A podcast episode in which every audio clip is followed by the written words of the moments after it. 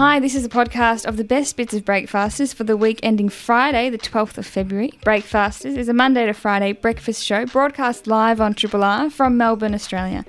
Coming up on the podcast this week, you'll hear us chat to Michael Harden all about what's happening in the hospitality industry right now and all the yummy places in Melbourne. And we also chatted to Dr. Jen, asking the question if we pay more attention to what we see or what we hear. Mm, depends how old you are. Uh, Naomi Higgins popped in uh, to tell us about her new show, Why You Like This. It's on ABC and also on Netflix. I um, I found my first ever car on the road, and um, it was pretty exciting. Uncanny. Yeah, and also Elizabeth McCarthy came in to review Sorrow and Bliss by Meg Mason. We also chatted the new craze taking the world by storm, Pétanque and Plonk. Uh, we chatted to the CEO of the Australian Centre for the Moving Image, Katrina Sedgwick, about the grand reopening of ACMI. Triple R. I'm hungry. I want something to eat. Something with a crunch and very sweet. It's time for our first food interlude of 2021 with the perpetually ravenous Michael Harden. Good to see you, Michael. Great to see you too. It's nice to be back. Yeah, bloody oath. How's that plant going? It's doing really well, actually. It's got a new shoot on it. Oh, hello. Oh, congratulations. Yes, I'm feeling like I could probably almost be self-sufficient. I'm going to start. so, you know, it's like obviously I've got a green thumb. So, What's uh, how do you view everything that's going on in the restaurant world? Um, well, it's sort of like you know. Speaking of green shoots, Beautifully done. it um, it's looking it's looking pretty good actually. Sort of like you know, it's it's it's a bit of still a bit of a struggle, and you know, there's going there's you know rocky roads ahead, all of that sort of stuff. But you know, we're and it's back to you know with the new regulations, it's back to waiters wearing masks again, and you're having to wear a mask when you walk into a restaurant, and you can have it off when you're at the table, but you know, going back and forth to the bathroom, whatever, um, that's back on. But generally, it's sort of like you know, people seem to be pretty enthusiastic. I've been out a bit. Um, there's quite a lot of people out and about. You know, um, all of the restaurants are saying that they could, eat, you know, because they're using the distancing um, regulations, so they, they could easily get more people in. But you know, it's actually becoming quite difficult to get a reservation um, in a lot of places now. So you have to sort of plan a week or so ahead with most places, um, just because everybody's wanting to grab those spots that are available. So. What about the CBD? CBD is still a little empty, um, but the, the the business is there. Like I, I was at, um, I had dinner at Gimlet the other night, which is the new Andrew McConnell restaurant on the corner of um, Russell and Flinders Lane. Gorgeous, absolutely gorgeous restaurant, and um, they were jamming. And they said that they don't, they don't, didn't, um, they don't have any room. You know, they're they're sort of booked, sort of a couple of weeks out. Um, I think they, they try and leave a couple of spaces at the bar and around that area for walk-ins, but mostly they have to keep it under control. So it's like you know, so it is. It's pretty, it's pretty busy. And like you know, I think the the interesting thing is that there's a couple of really big restaurant openings happening um, coming up in the first half of this year. A um, couple of them in the city, like um, there's one called Society, which is at the new um, 80 Collins um, precinct, you know, where the where Le Louvre was behind there, that big, you know, near Nauru House, big sort of um, uh, complex there, including a multi, like a double story, um, very lavish restaurant that Chris Lucas of Chin Chin fame is involved with. Um, and they're doing uh, some quite um, interesting interesting stuff there. But also um, in that same precinct, there's a new place that's just opened called Farmer's Daughters, which is um, a guy, um, the, the chef from Pastuso, the Per- Peruvian place in town, has teamed up with a whole bunch of Gippsland farmers, and they're turning Farmer's Daughters is basically a Gippsland cellar door. In the city, so everything that they're they're serving there, all the booze, all the food, everything um, is being sold. Their cheese, they've got cheese, they've got meat, they've got, and there's a, like a sort store downstairs, and um, and then a sort of a casual dining area. Then upstairs there's a restaurant, and then there's a very nice rooftop bar. Um, there as well, where they're using, you know, as much as they can, they're using um, spirits and ingredients from Gippsland, and they're also growing stuff up there to use in their cocktails as garnishes and things, sort of like you know herbs and leaves and things like that. Cool. So um, that's sort of another one that's coming up, and the other, And they've the got other a kind of they've got a jingle coming out called "Farmer's Daughter" to the tune of "Trucker's Daughter." I hear. That's the one. Yeah. That's the, yeah, yeah. It's a, it's a piece of marketing genius. Yeah. Seen the likes of before. It's, it's great. It'll be in all the clubs. So sorry, sorry to uh, stop there, but the Yeah. so eighty Collins is um, well, it's on Collins Street. It's towards Spring Street. Yes. The Is- Paris Enders, The they pa- yeah, yes. Um, and and so it's in a it's in a big tower. I'm thinking of was there was a big there was like a hawker hall. It was maybe it was called Hawker Hall, uh, but it was on a Beckett Street.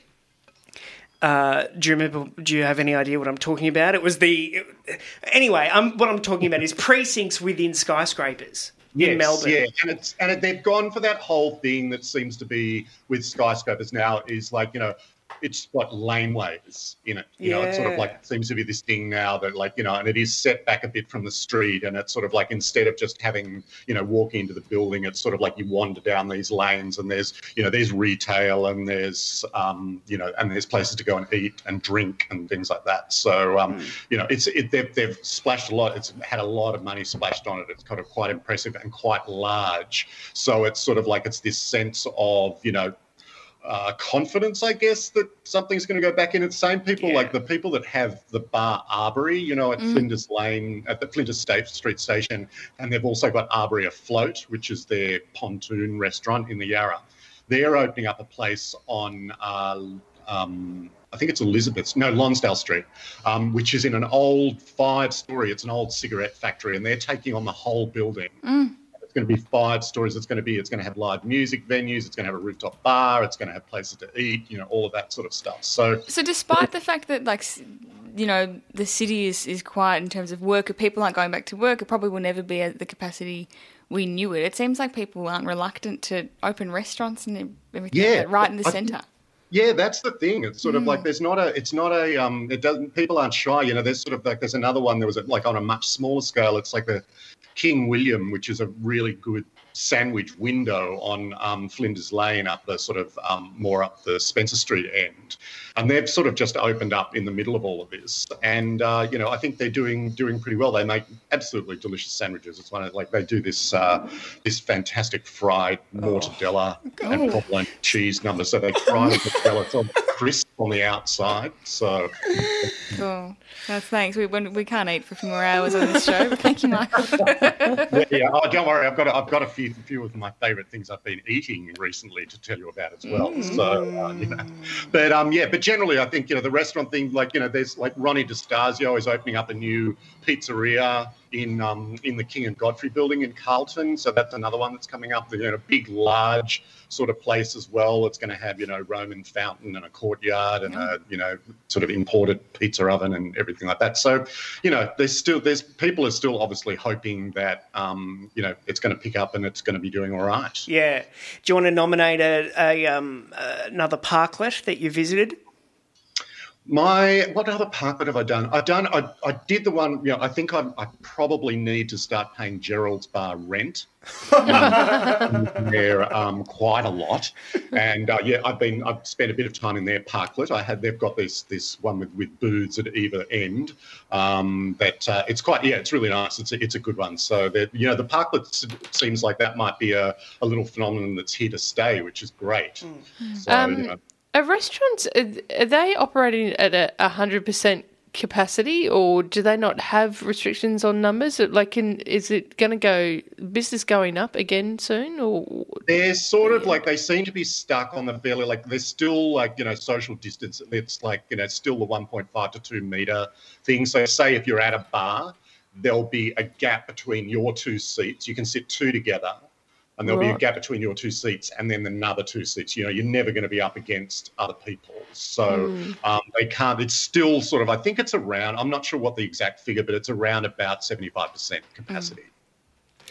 Is there anything else you want to get off your chest? I mean, we could talk for hours. I feel like. Yeah, I know. Well, I was just, gonna, I just, my, my little thing that I kind of got into while I, on my, this is my report from what I did on my holidays, um, was uh, that I started, I've started trying to find out, or I'm kind of fall, really fallen or re-fallen in love with um, Turkish food, and um, particularly sort of small Turkish joints. And there's a couple of places that I've been, like I've been exploring out around um, like Coolaroo and um, Broady and um, you know Campbellfield and those places, which there's some really good places there. A couple of really big recommendations. There's an old school one. Um, it's like a um, it's like a kebab joint called um, Katik in um, Campbellfield, which does the most amazing Adana and always packed with people waiting out the front and mm. you know very very popular delicious food. Like, it, adana is the the skewers that are like they're sort of a flat wide skewer. So and the the meat is wrapped there and then it's cooked over coals. Mm. And then it's either served on a plate or stuffed into sort of beautiful bread with you know yogurt sauce and oh, and um, tomatoes and onions and lettuce and that sort of stuff. Delicious mm. absolutely delicious. And the other favorite thing is a new joint called newish joint called mixture which is in um, Coolaroo. And it's a guy, Ish Tosun, who was sort of a fine dining guy for a while. He had a bar on Smith Street called Gi- Gigi Baba, which was a really delicious um, Turkish joint there.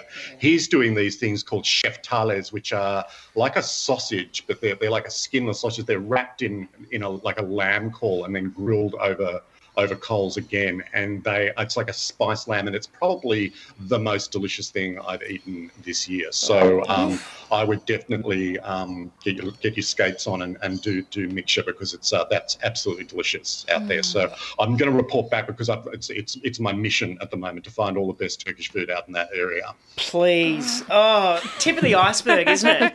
yeah yeah. Oh yeah. It's sort of like you know the more you go out there it's sort of like the more you're like oh what's that? What's that over there? So it's uh it's a really yeah it's a nice little uh, fact finding And I've just been looking at pictures of sandwiches too, and nearly burst into tears. I know. Oh my god, the chi- that chicken sandwich. That Yes. do. It's- oh, yeah, with it is- zucchini slaw.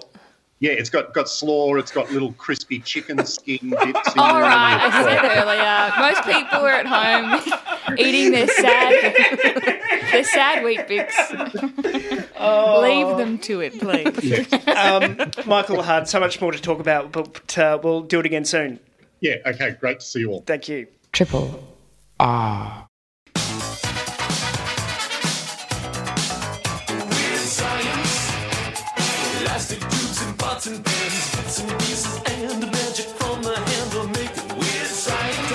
Fresh from being underwhelmed by the contents of our lunchbox, Dr. Jen, Jen joins us for Weird Science. Hey, Dr. Jen.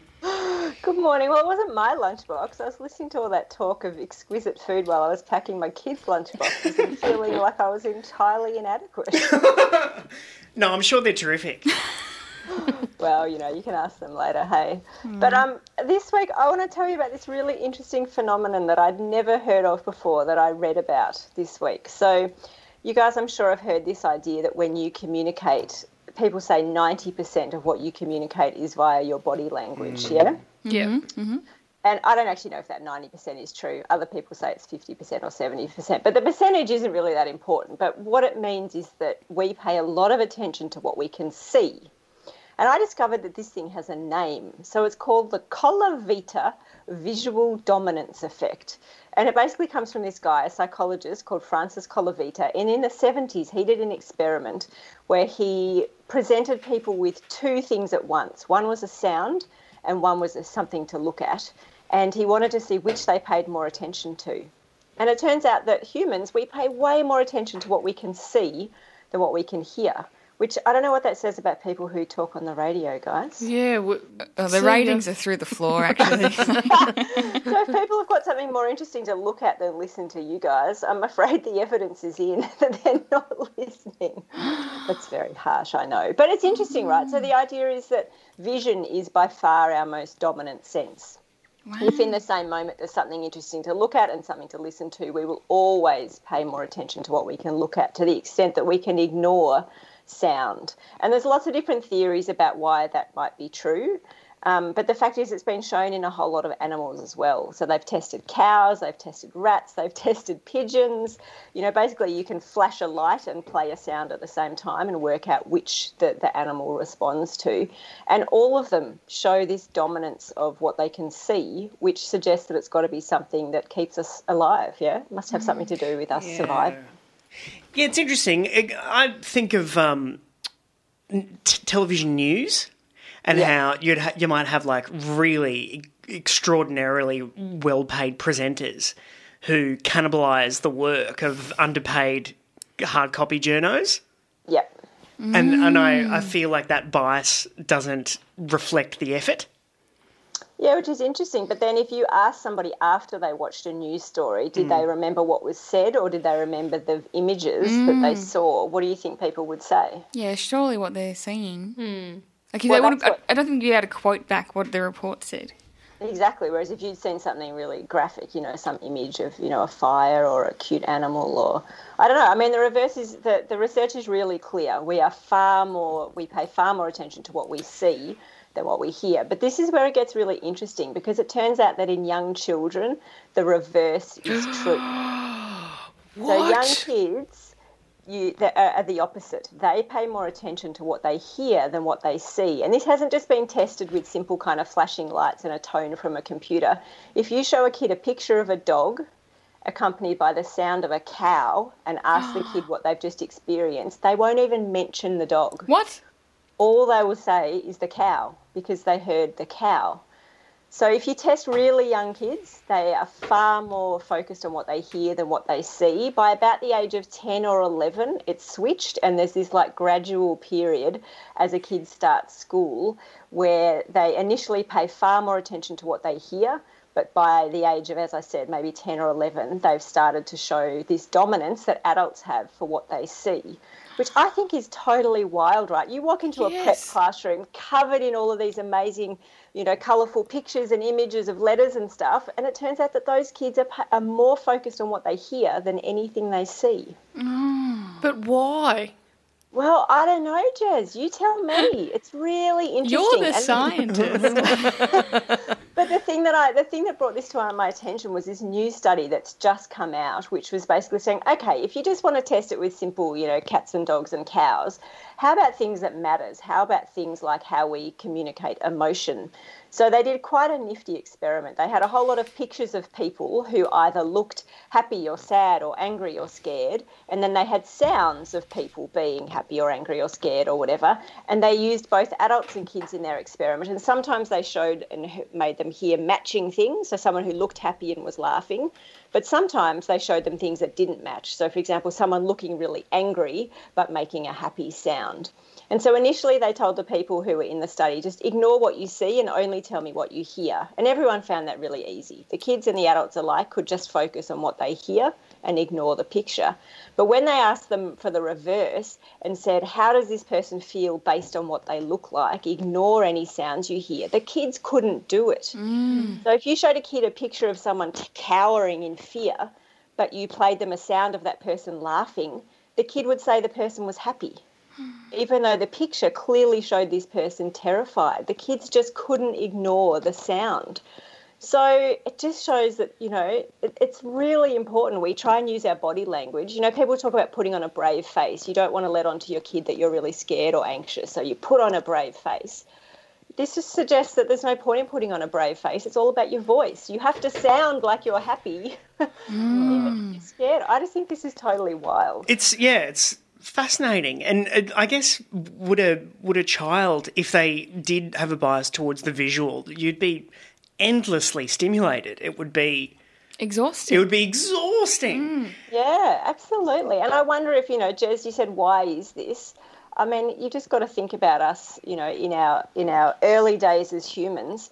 Why was it, you know, was it that an approaching, you know, person from the from the tribe next door who was trying to come and kill you, you were much likely more likely to see them than hear them, and so it was much more important to pay attention to what you could see. But maybe that's not natural. Maybe we've kind of had to learn it, and we learn it during our childhoods that sounds don't matter as much. Do you think also with the um, the kids not knowing, you know, whether the, the guy was scared or happy. Do you think that's also like a bit because, you know, kids just aren't the best at uh, being able to label emotions just by looking at, at someone at that age? Yeah, I think that's a really good question, Gez. But I think the researchers got around that by making sure they could recognise them because sometimes they showed them matching face and sound, and the Yeah. kids are really good at saying, "Yeah, you know, that person's happy or sad." I mean, I hear what you're getting at, and it could have been part of it. But the fact that you could look at someone who was clearly terrified, and, and there's mm. lots of research to show that people are quite good at recognising facial expressions, you know, across mm. cultures. But if you hear a laugh, you immediately become convinced that that person's happy. I mean, there's clearly lots more experiments to do, right? Mm. I mean, Daniel, I think you need to go to Gabe and start testing and tell us at what age, you know, the switch happens. Yeah, I guess I feel better that I just get um, sort of blank, disappointing stares now. It's actually not paying attention. Um, there's also uh, just another bugbear would be uh, movies based on books Yes. and how people, you know, it's it's like, or or even movies based on long form journalism. It's like, oh, well, I won't read the article. I'll wait for the movie. Yep. And and what is the name of this effect? Uh, it's called the Colavita visual dominance effect. So Colavita was the science who scientist who discovered it back in the 1970s. So I think if you just call it the Colavita effect, Yeah, that's probably okay. and at what point do you think it switches over? Well, they've shown really clearly that four, five, six year old kids are still um, dominated by what they hear, and that by kind of 10, 11, 12 year olds, they're dominated by what they see. And I don't think we know the exact transition, and it's probably different for different kids depending on what they're exposed to, you'd have to think. But somewhere in there, around eight or nine, is when the switch seems to happen. And um, as a teacher, does this mean more PowerPoint slides for you? Yeah. Well, it made me think all about the remote learning that's happening all over the world, right? It suggests that what you're showing a kid, a young kid anyway, an early primary school kid, what you're showing a kid is less important than what you're saying to them. Wow. All right. so much to think about. yeah, exactly. and beware, be careful what you say around kids as well. Be extra cautious. But what Uh, it means is that you guys should just focus on young children as your audience. Adults get too distracted, but the young kids, they'll be hanging on every word you say. Oh, okay. it's a target demo. Uh, Dr. Jen, thanks heaps, and we'll talk next week. See you later.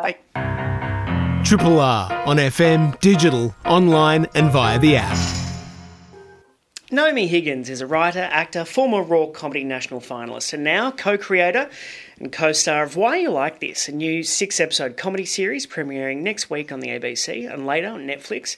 And to tell us about it, the actor joins us on the line now. Naomi, welcome to Breakfasters. Hi, thank you so much for having me. Our pleasure. What? Firstly, how do you how do you say why you like this? Because there's no question mark. yeah, well, yeah, there's no question mark because there's no answer because the characters are awful. Um, so there's no point actually asking. Okay. and and walk us through uh, walk us through the show. Um, so it's about three uh, people in their early 20s who are not good people but are trying to figure it out. Um, and they sort of um, grew up. Um, I, I guess they're sort of poisoned by online, but like a lot of us um, are these days. And it's just a joy to um, see that on screen, I guess, just people outraged all the time. Um, I guess when because some of the things that your character does, um, you know, I've read that it's based on you know you've actually done these things, and I I guess a lot of the time when people write their own TV show and they put themselves in there, they usually make them likable, or so why go down this you know this road of making these three all three characters uh like yeah they're pretty horrible people i guess but i guess i, I mean there is you know you know you want some I- redeeming features but yeah i guess why down that that road I think it's a lot more fun. I, I don't know. There's something I love um, TV shows without heart, where you know there's no message at the end. There's nothing to learn. The characters don't grow because I think that is more true to real life. But yes, it is based on. I mean, some exaggerated Yeah. um, parts of my life um, that are definitely worse in the show, but sure, inspired by me also being um, just just rubbish. Great. is is there? Walk us through uh, Mia, Penny, and Austin, and how they together say something about this this moment that we're living in. Yeah, so um, they're uh, best friends. Um, my character is um, Penny, so she's this little straight white girl trying to be the perfect ally, um, and yeah, some- sometimes doing a good job. Um, Mia is uh, she's South Asian, she's bi, she's um, probably the rudest of the three. She's um, an asshole, really. Um, Yes. And then there's Austin, who is um, a baby drag queen um, and pretty obnoxious. And so, them all coming from different political angles, we can sort of talk about anything and, you know, have the characters saying the wrong thing um, and being able to get pissed off at each other or, you know, sometimes, you know, be gearing each other up even when they're wrong. His drag name's pretty great. Can you tell? Yeah. oh, yeah, Jean Benet Rams me. It's brilliant. Um, Yeah, and, something cute. and what about? Uh, tell us about the shooting process. I can't imagine it was easy. Uh, I, in fact, I don't have no idea how you did it. Me either. Um, we well, we started shooting in I think March, and we got about three fifths of the way through um, before something happened. I don't know. um, and we got shut down. So um, and we were shooting in Melbourne, so we had to um, you know wait for a while for things to subside, and then as we um, geared up to shoot um, the last two weeks, um, lockdown 2.0 happened. But by that point, I think everyone knew enough that it was like, okay, we don't stop unless they tell us to stop. and thankfully, they didn't tell us to stop, so we just kept going. But it it's definitely a lot harder. We filmed one um, scene in Kitten's strip club. And there's like one stairwell at the start, so we had like as many extras as we could legally have, but everyone had would have to go in and out of each room like individually through this one staircase because you can't all be oh. crowded. So everything took so long. Hmm. Um, so you're working pretty fast to make up for like 20 minutes to get everyone inside. Well, it's an essential service. you know what? I thank you. I- uh, um, uh, Oh, sorry. Just wait. talk to us about the process as well, like the broader process of like this was a, a fresh blood pilot um, a year or two ago, um, and tell us about how you got that up, and then from there you get on Netflix and, and ABC. Yeah, well, um, it actually started with um, web web series. There was 20 web series that got commissioned. Um, so we were one of those, and then from there, four groups got to make a pilot, and um, then um, from there we got the TV show, and uh, and I guess um, it was it was fun to pitch it to Netflix, and um, because of like the themes we talk about on the show, they um, thought it has enough like international appeal for them to get on board, so that we can show it in ABC in Australia and then Netflix in the rest of the world, and you know upset everyone. Um, so uh, um, yeah, I'm really excited. I hope hope people enjoy it. I see you've, you've been uh, trolling Aunty Donna for not promoting you online. Why I is saw that? that as well. Well, um, I don't know. I just think you know, as a group of you know straight white men, they should be supporting um, uh, art by women. Also, because one of them is my boyfriend who co- who co-created it with me. Um, I just think that maybe just tweet about it. Is what? something to do if you're bored. I mean, they're not tweeting much else. How? Uh, what is the role of promoting? You know, you've gone to the effort to make it in a pandemic and all of that, and then now to get something, someone to watch it. Is that like a second major job in and of itself? Um, yeah, I mean, when we were doing the web series, I like posted a link to iView, and one of my, and one of my friends said, oh, "Sorry, I don't have eye view," and I was like, "No, no." Um, but I, you know what? I have no idea. This is I've not made many TV shows. Yeah. Um, so I just post a lot of crap online because that's the only way that I've ever done anything. um, and I think it's all been, you know, um, uh, preparing me for this. So I have no idea. And and apart from kittens, what what did you get a kick out of uh, creating and showing off Melbourne? Uh, well, we talk a little bit about um, c- coffee and graffiti. Um, not probably in a way that other people have. I don't think. Um, it's a it's a pretty aggressive take on it. But other than that, um, I don't know. It's pretty hard to film on a. We wanted to film on a tram, but it turns out that is hard and expensive, and also during a pandemic, impossible. Wow. So that did have to. We did have to rewrite one scene to be on a boat in the Yarra River instead. A classic of Melbourne on a tram. experience. Yeah, like everyone does in Melbourne. Um, but I actually think it worked out better. So.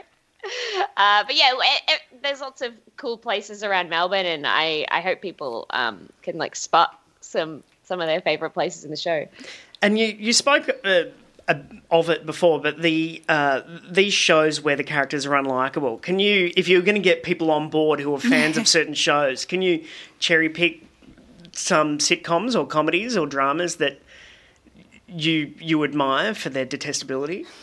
Yeah, it's always sunny in Philadelphia is a big one for me um, because those characters are always saying and doing the wrong thing and they're always screaming at each other.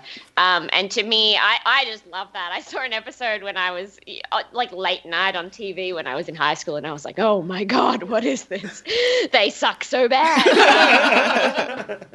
you know, also like Curb Your Enthusiasm, which I guess is a reincarnation of Seinfeld, that kind of thing. You know, they, they Seinfeld definitely aren't good people. Uh, so you want people to watch it on iView, and it doesn't matter when it co- comes up on Netflix. Uh, it does. I, I, I know, I don't, but your your preference is for people to what uh, to watch it Oh, as soon as they can on iView.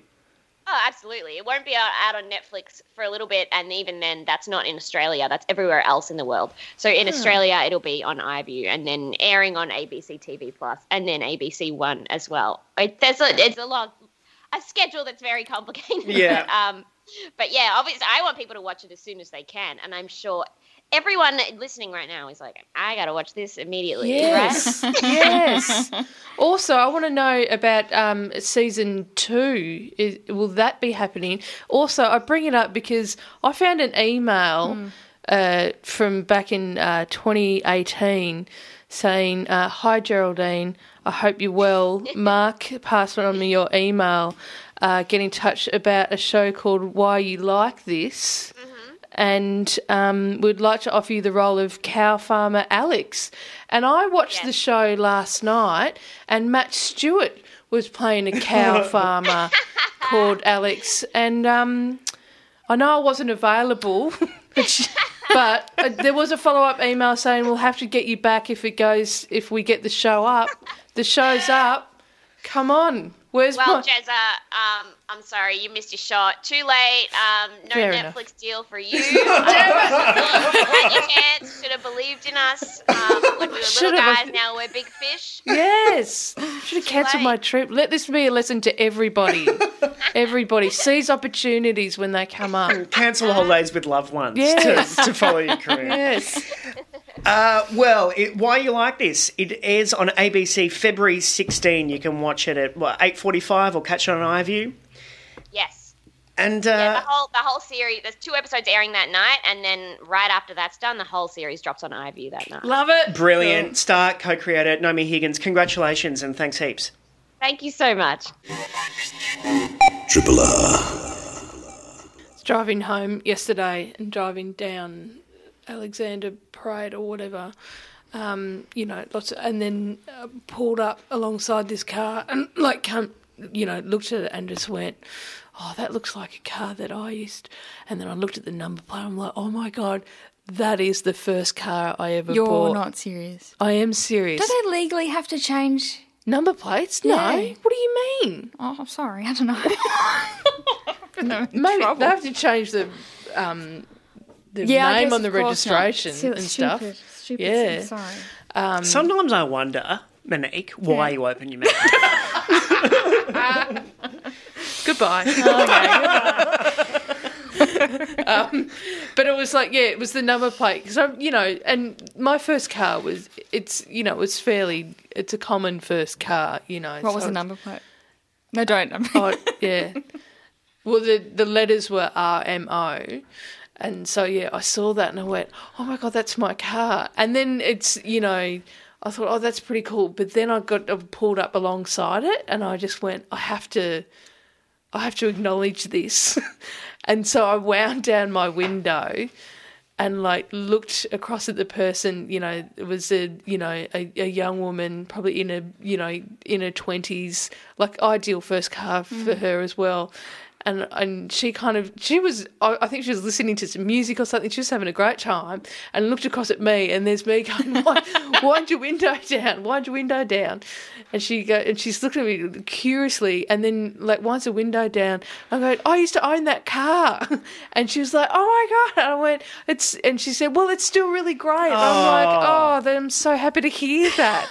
And then I went, I used to, I called it Romulus. And she went, what? She looked so confused. I'm like, because of the number plate, RMO, Romulus. And she went, oh, I call it Barry because it's a Barina. I'm like, that's so nice. She goes, anyway, it goes really well. And I'm like, oh, I'm really happy that it's, you know, that it's going so well.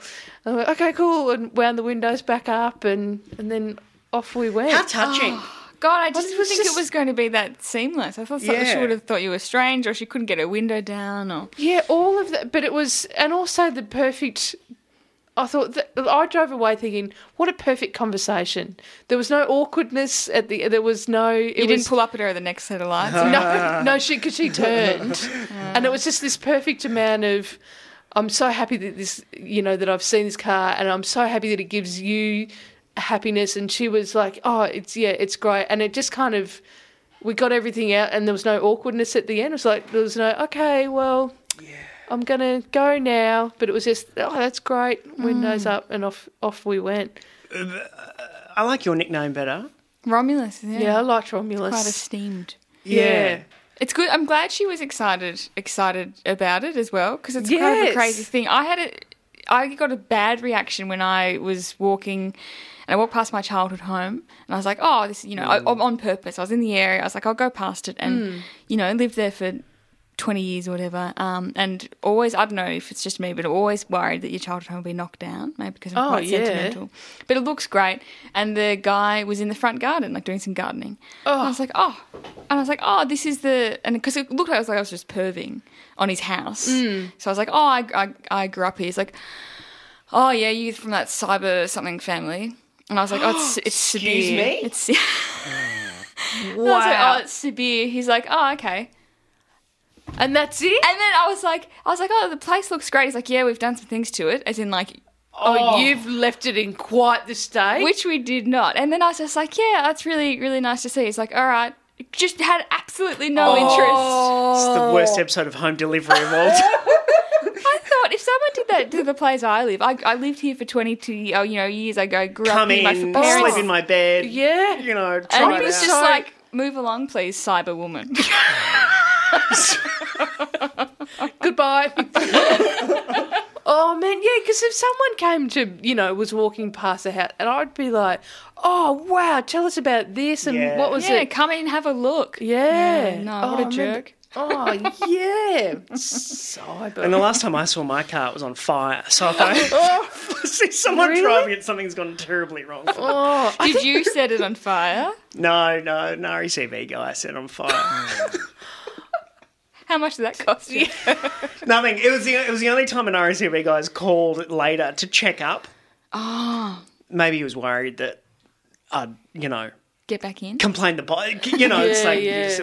but yeah. I think that, that I was excited to see my car because it, I, it nearly died before I resold it. It was hmm. like, like it wasn't working and it, it had been sitting at home for months and I'd taken it to like a mechanic and he couldn't figure out what it was and I'd taken it somewhere else and they couldn't figure it out. It was like, oh, I think it's just at the end of its life and Yeah. you're just going to have to let it go. But then I tried this one other place and they went, oh, it's a problem with the exhaust and they fixed it. Mm. And then I was like, oh, I can't believe this car has come back to life. And I bought the car for like um, three and a half thousand dollars or whatever.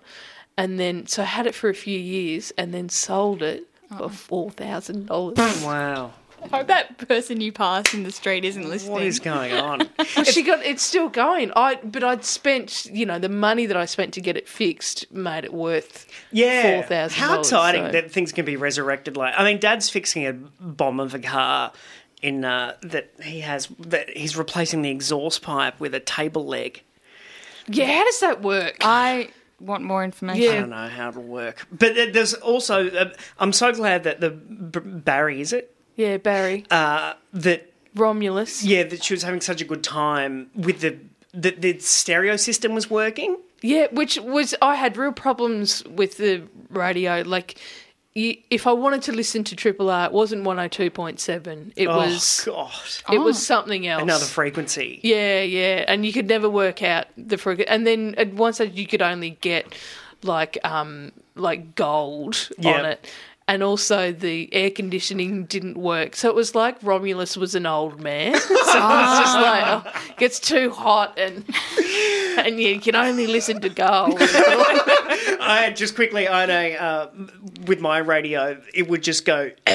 there was this scratching noise every five or ten seconds, and the only way to get the radio to work was I had to drive around looking for a speed bump and go over it fast, What? Oh, and it would it would stop the scratching, and finally, until I got to the next speed bump. Anyway, Did, did you have like a CD? It sounds like you had a record player attached to the oh, car. I don't- it was a, it was a faulty wire. I'm glad it caught fire.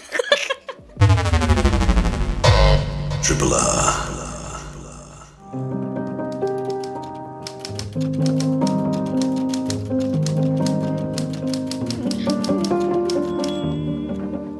is time talk books. Oh my god! I feel like I've jinxed myself at this point. you.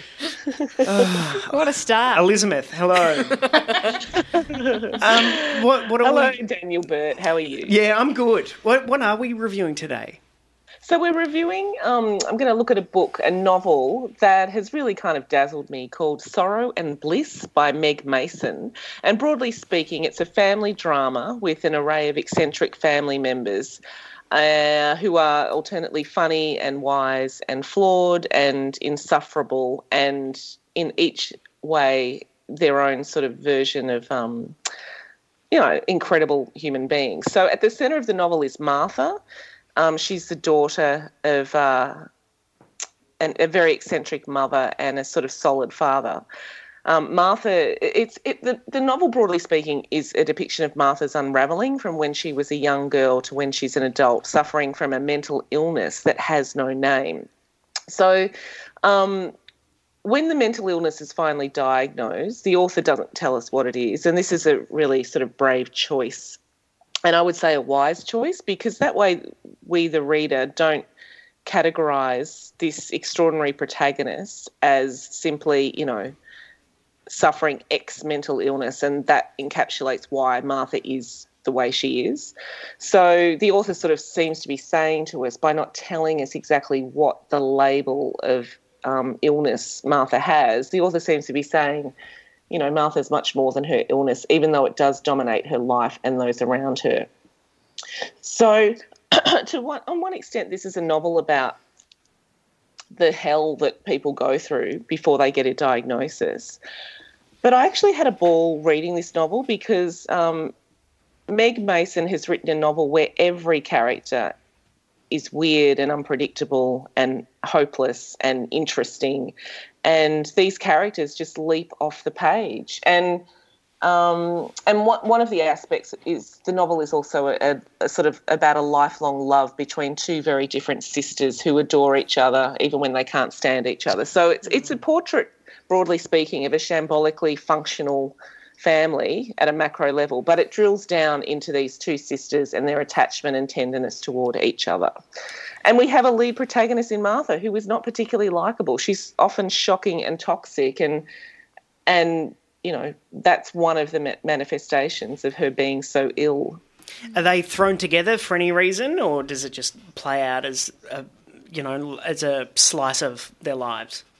What do you mean thrown together? Well, you know, it's like oh, we it's a weekend in a beach house, and the families, or that we're reuniting over Dad's death, or No, no, no. So this is actually um, this is an unfolding over decades of a family's life. So, so tonally, the novel sort of straddles the sort of delightfully eccentric English family genre, where various family members are uh, to use the old parlance, a bit balmy, but it, but it's a real contemporary novel. So, and Meg Mason's insight into, I, I, would call it the contemporary human condition, if I can broadly call it that. Her insight and wit is devastating and dazzling. So it, it unfolds across um, many many years. Basically, and so we, we see Martha from when she's a, a, a teenager suffering this um, this illness. No one knows what it is or um, what to do about it.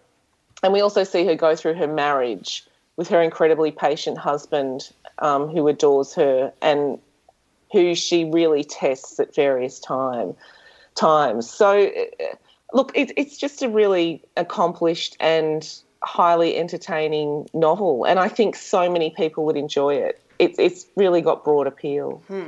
And what about um, the uh, the nature of is it like dialogue driven? Is it interior? How do we? How does the story propel forward?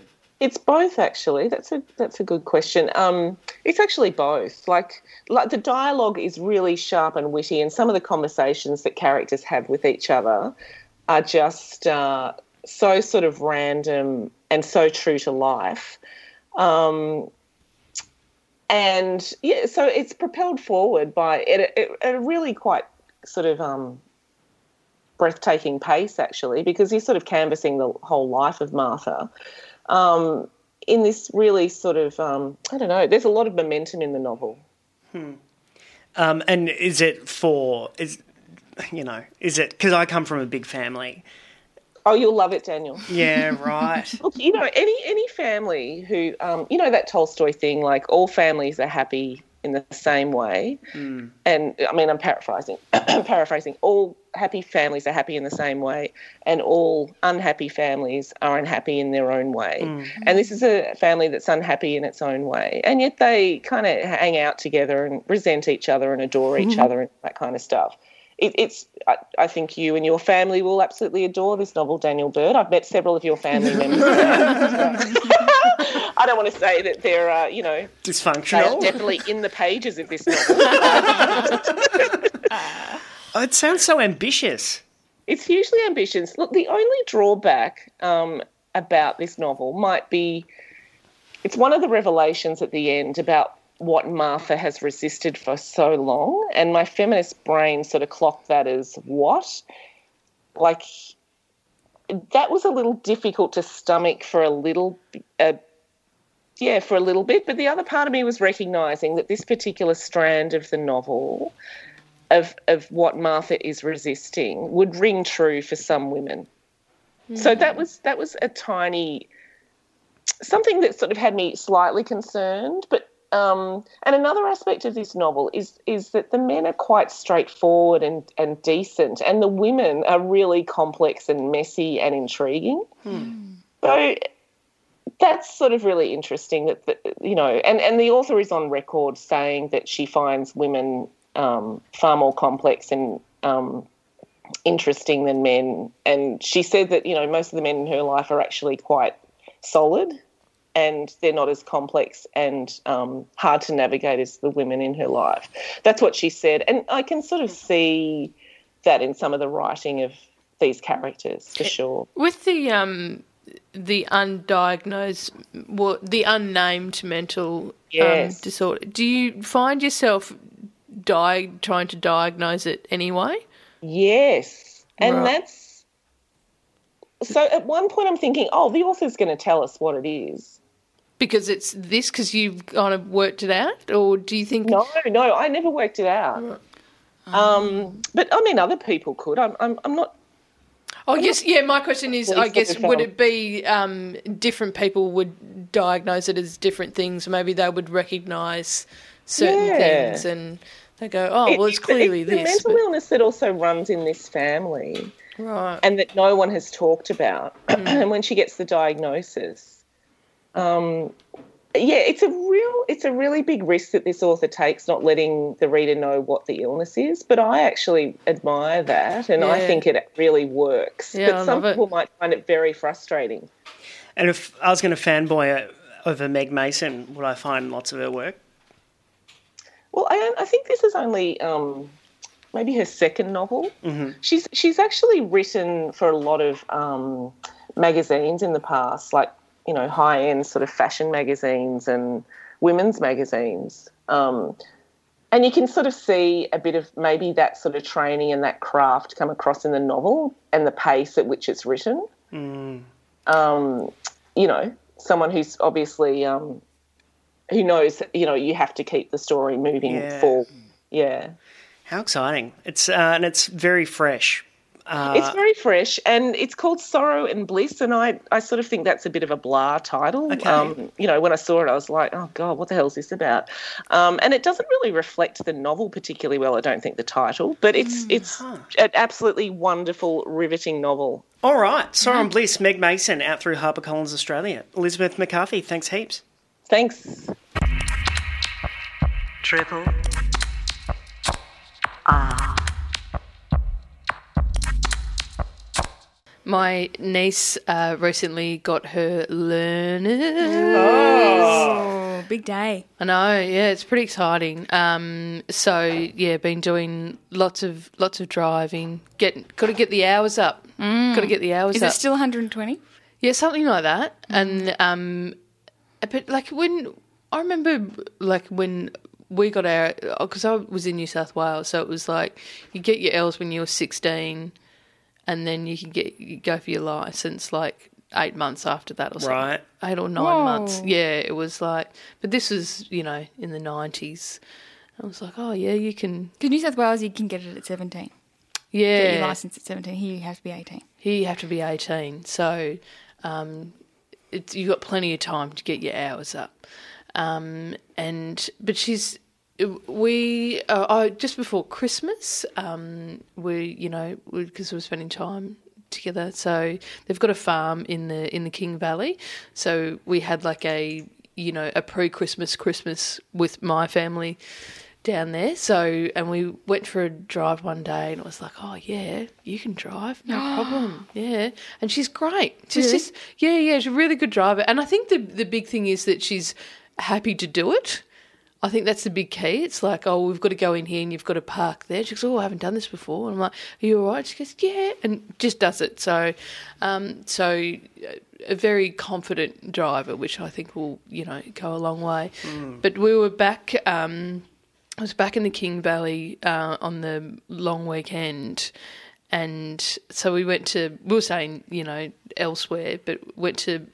Um, had a friend of mine, Kyron, and and Kath and I went to um, go and visit them on the farm because they've got a um, they've got a petanque court or Oh, like bocce. yeah, Oh, but they, we call it petanque. So we have petanque and plonk.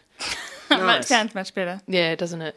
Just come around for some petanque and plonk. I'm like, yes, yeah, great. Um, and so, because it's, you know, my friend Karen hadn't been to the farm before, and um, Beth was like, oh, do you, you know, I'll take you for a tour of the farm. And I'm like, great. And they've got this, you know, farm vehicle thing. It's called, it's a Polaris, and it's like a, it's you know slightly bigger than like a ride on mower, and you often see it like it has a little tray at the back. So imagine those those tiny little things that go in between fruit trees. Can you, can you imagine? Anyway, it's just a little kind of utility, Like a tractor, but yeah, but Oh, a right. tiny tractor, like a tiny Ute, kind of you know, like it's in between a ride-on lawnmower and a tiny Ute. so it's got these wheels, and it's just automatic. You and it's, it, put a dollar in, and Yeah, it just- bounces you around. yeah, yeah. Google Polaris, and um, you'll see what I'm talking about. Uh, so it's just this little car. So, and so Beth was like, "Oh, I'll take you, you know, for a drive around on this." Um, and you know, like, "Oh, cool." So it's three of us all kind of squashed in. I'm sitting in the middle, um, and you can, if you put your seatbelt on, it goes faster. So if you don't have your seatbelt on, it only Nanny goes, state, nanny yeah. state. but then put it on, you can get up to I don't know, maybe forty k's or something like that. wow. Um, maybe it's less. I don't know. Feels like 40. Yeah, feels like the weather. Yeah, you're flying, right? so, and then at one stage we were kind of going through the fields, and she go, she drives. Like, "This is the dam, and this is blah blah blah." I'm like, oh, this is cool. And then on the way back, we're going through the field, and I'm like, "Geez, she is so confident because we are flying." I'm like, mm. you know, and there's cows, and the cows are like running away and stuff, and I'm like, "Whoa!" And I'm like, there was a moment I'm like, oh, I feel, I feel like maybe we're going too fast. But like she's She knows what she's doing. yeah, she knows what she's doing. She's very calm. Mm. Like she's not going woo or anything like that. She's uh, just like, I'm just like, oh, I think she's just confident enough to go at this speed through Yeah. the paddock. And then she goes, Geraldine, I went, yeah. And she goes, you've got your foot on the accelerator. and it was me the whole time, like, because it's, it's so tight. I Just flooring it. just flooring it through this paddock. And she's like, but all credit to her, she's like so calmly, it's just like, we're going real fast and I don't know why this is happening. And just kind of looks down and goes, oh, yeah, it's, um, You were responsible all along. oh, it's all me. Oh, that how how long do you reckon you were lead foot for? Oh, for half a paddock. like it was, it was, you know, oh, maybe, you know, maybe about a minute or so, long enough to go, whoa, oh, this is pretty fast. Oh, how, how about, oh, you know, so not long. That's fantastic. I've I've friends who race uh, cars and motorbikes and stuff, and but I'll if I'm traveling with them and say the uh, wife or girlfriend's in the car, the, the they'll get told off for going too fast or whatever, and then then they get accused of trying to show off in front of me. Oh, Ah, yes. yeah. Yep. We've, That's what Jez was doing. But it always puts you in an awkward position. yeah, as the 'cause you- guest. yeah, yeah. Like, oh, you're not, are you I'm showing not off? impressed. Yeah. Oh, but I, I am. but it's fun. but you don't need to do that for me. Yeah, yeah. Or if they're just trying to use me to shame them into going slower. Oh, yeah, yeah, either way. You, You're you're not the- scaring Daniel. Also, Platonk, or Petanque, sorry. oh, there's a real, just the both of them together. Yeah. Um, oh, yeah. That's. I think you're onto something here, Petanque and Plonk. But um, Plonk, it's great. the because I've got a Petanque set and never used it. But it looks like you're carrying around like a suitcase of uranium. Is that? Oh yeah, Oh, yeah. all silver. All Yeah, sil- yeah, It's silver. It's heavy. Yeah, but it's classy. Yeah. It's classy, but you look like a someone in a Bond film about to, you know, pass it to it. Anyway, Yeah, I'm a big fan of it. Are the It's- rules different to bocce, or it's just Yeah, I think French so. and I think Petanque is you, you're kind of tossing it on bocce you roll. and botching bocce your roll. I think, Mm. but I you know could how come lawn bowls is so big everywhere, but no one there's I can't you can't see a Petanque club? yeah, I don't know. Well you got to come to the King Valley, yeah, come down and play Petanque and Plonk. Catch a ride on this. What is it again? Well, I've looked them up. Polaris. Yeah, and they someone texted in. It's like a golf cart on steroids, which is a good description. Yeah. Oh, thank you. There, that that is much better than and yeah. looking at them, there's a whole bunch of them, and it just makes you think, oh, this is what when you're kid who grows up in the city, you don't experience this kind of thing. And that's the thing they do, and Oh. yeah, it's so great. Um, also, back to crazy driving. Yeah. um, my um, brother, we went on a family uh, a holiday. I wasn't even family, like we were all together. This is when we were, you know, had first moved out of home and we were kind of all coming back together for Christmas. And it was like on Boxing Day, we went, oh, let's go for a drive through the mountains up like near Mount Beauty and stuff. And it'll be nice, a nice drive. Except my brother was driving and he thought it was Mount Panorama oh. and was just going so fast to the point like obviously he was having a great time just going whoa around the tight bends and stuff. And the rest of the family like my sister just cracked it at him and just said, Martin slow down. Like we want to enjoy the view not the li- not our lives flash before our eyes. Yeah. it was just A little baby driver. yeah. Mm. It's better now Independently yours, Triple R. 102.7. Almost two years after the Australian Centre for the Moving Image closed its doors to undergo a $40 million transformation, the venue at Fed Square is once again open and ready to welcome visitors. On the line to tell us about the redevelopment of this city's Museum of Screen Culture, we're joined by CEO of ACMI, Katrina Sedgwick. Katrina, welcome back to Breakfasters. Thank you very much. It's great to be here. What, what's the uh, five years in the planning, this redevelopment? What were the considerations that went into it and your ambitions for ACMI upon reopening? Well, you know, ACMI isn't just Melbourne and Victoria's Museum of Screen Culture, it's, it's our country's. We're, we're the only museum of this type in Australia and indeed in the entire region.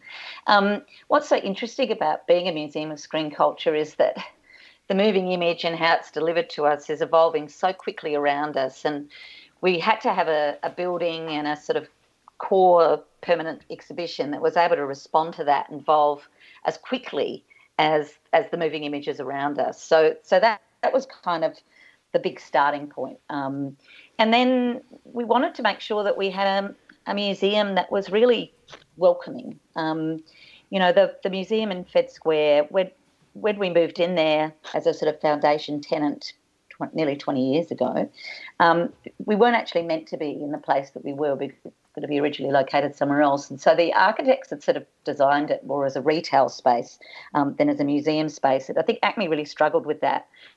Um, you know, we were across four floors with this very kind of vertical museum, and it was really difficult to connect our cinemas with our exhibitions and vice versa on different floors. So the architects have kind of come in and opened it all up. It's a very kind of welcoming space, which is what we think museums in the 21st century have to be. They're gathering places, they're social spaces where people from right across the communities, of all ages, of all cultures, should be able to come together, explore ideas, and then hang out and talk about them. So that's been another thing that's been really central to the to the changes we've made. And what's the theme upon your opening now?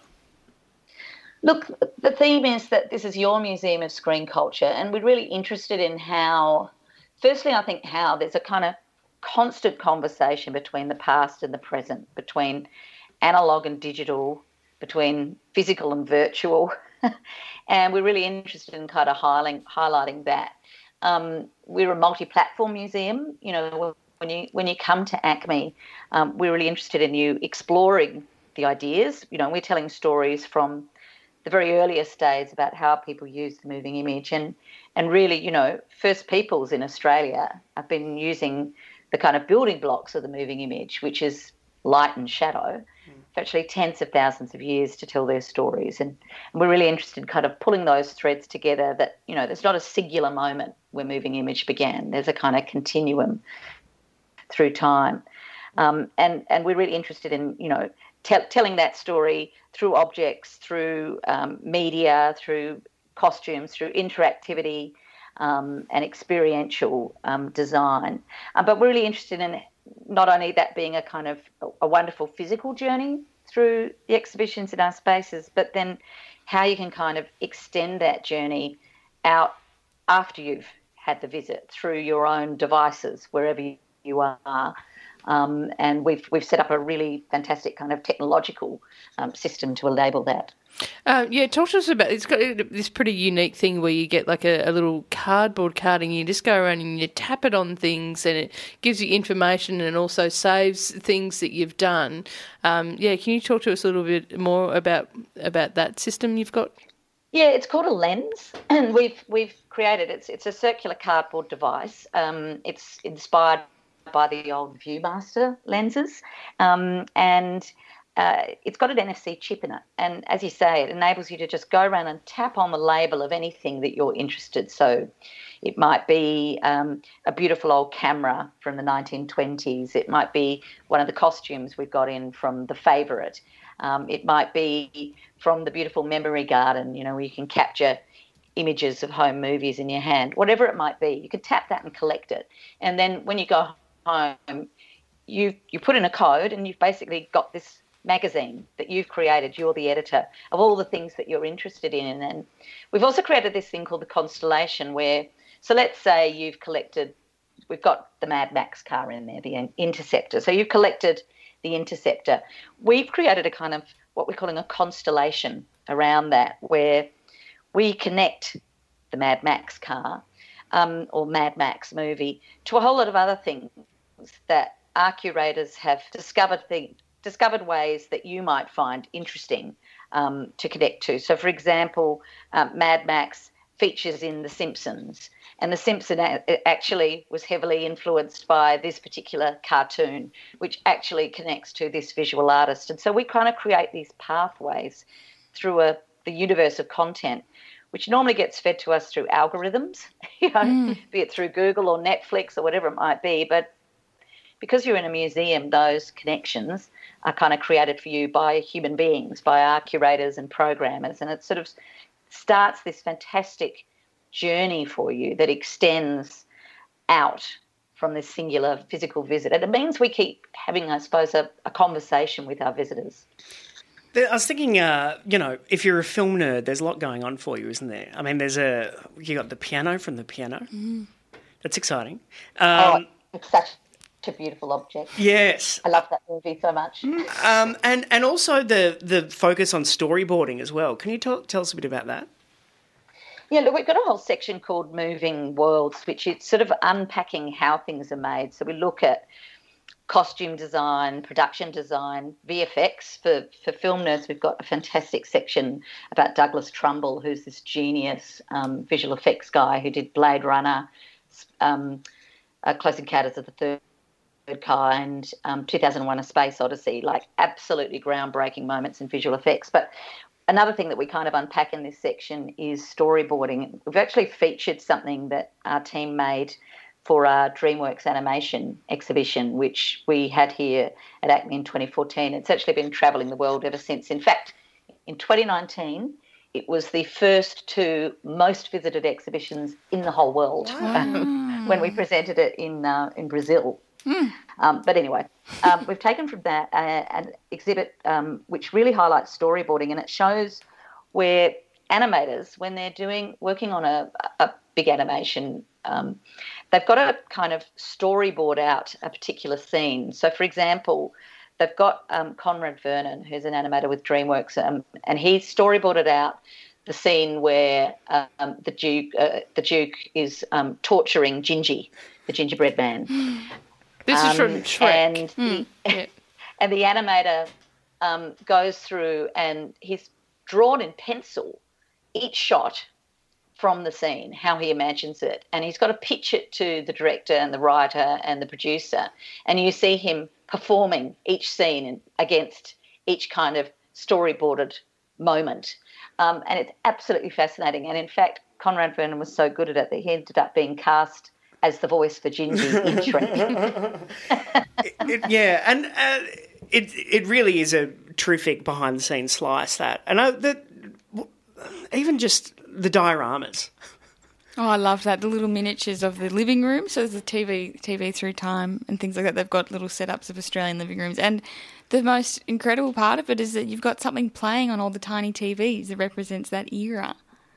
I, I love dioramas and I love miniatures. And um, Sarah Tutton, our, our chief curator, who's just done such a fantastic job with her team, commissioned these it, for every decade since we've had television in Australia, we've got a TV from that decade. Inside is a beautiful miniature replica of that room, and in that, the television playing a piece of television from that era. So, you know, from the 1950s, um, we've got the Melbourne Olympics. From the 60s, we've got Homicide, and so on and so forth. It's it's it's so beautiful, and I think that's one of the lovely things about this exhibition. You know, the moving image is delivered to us, you know, as as a piece of media but what makes it is so um, material. It's it's full of objects. It's made by humans, um, and the materiality of all of that is really celebrated in in the exhibition. So I think that's what's so lovely about about the exhibition. It's called Story of the Moving Image, um, you know, and it and it kind of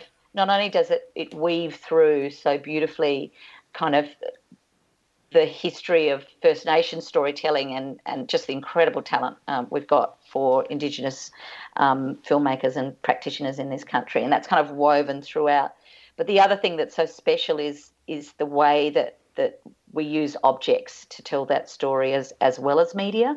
Um, and I and I love that. It's why it's such a kind of satisfying physical visit. Mm. Um, but then because we're a museum of the moving image, there's also this really satisfying kind of online visit as well. Um, so, you know, ACMI is really, I think, cutting edge anywhere actually in the world in the way that we've used kind of digital tools to tell this kind of story. Um, and really created a genuinely multi-platform museum. And, and what we opened yesterday is the core part of that, the physical mm. museum. But there's a whole lot of online components of that. And I should just add, you know, when we talk about the physical visit, um, we opened our museum, so we have our new cafe, wonderful cafe opened yesterday, beautiful shop, the the um, the galleries and and there's these fantastic free public programs running all weekend. But we opened our cinemas again mm. last night, and um, just so thrilling to be able to gather together in this magnificent kind of darkened space. Um, and we showed uh, a digitally restored um, uh, screening of um, a Wong Kar Wai film, um, In the Mood for Love. Um, Wong Kar Wai is an absolute master of cinema, and they've digitally restored um, all of his films, which we're screening, um, and they're selling wonderfully. And we've put 4K um, digital laser hmm. projection mm. in those cinemas, and it is extraordinary. Okay. So, you know, another reason to come along. All right. Uh, and the exhibition is free? It is free. Um, almost all of our museum is free. Um, and again, it's a, it's fantastic to be opening up something so special that's so accessible for the people of Melbourne. And we've actually changed our opening hours because we realised that without tourists, it's like most of us are really busy working and going to school in Melbourne. So we've changed our opening hours um, from uh, they're now open.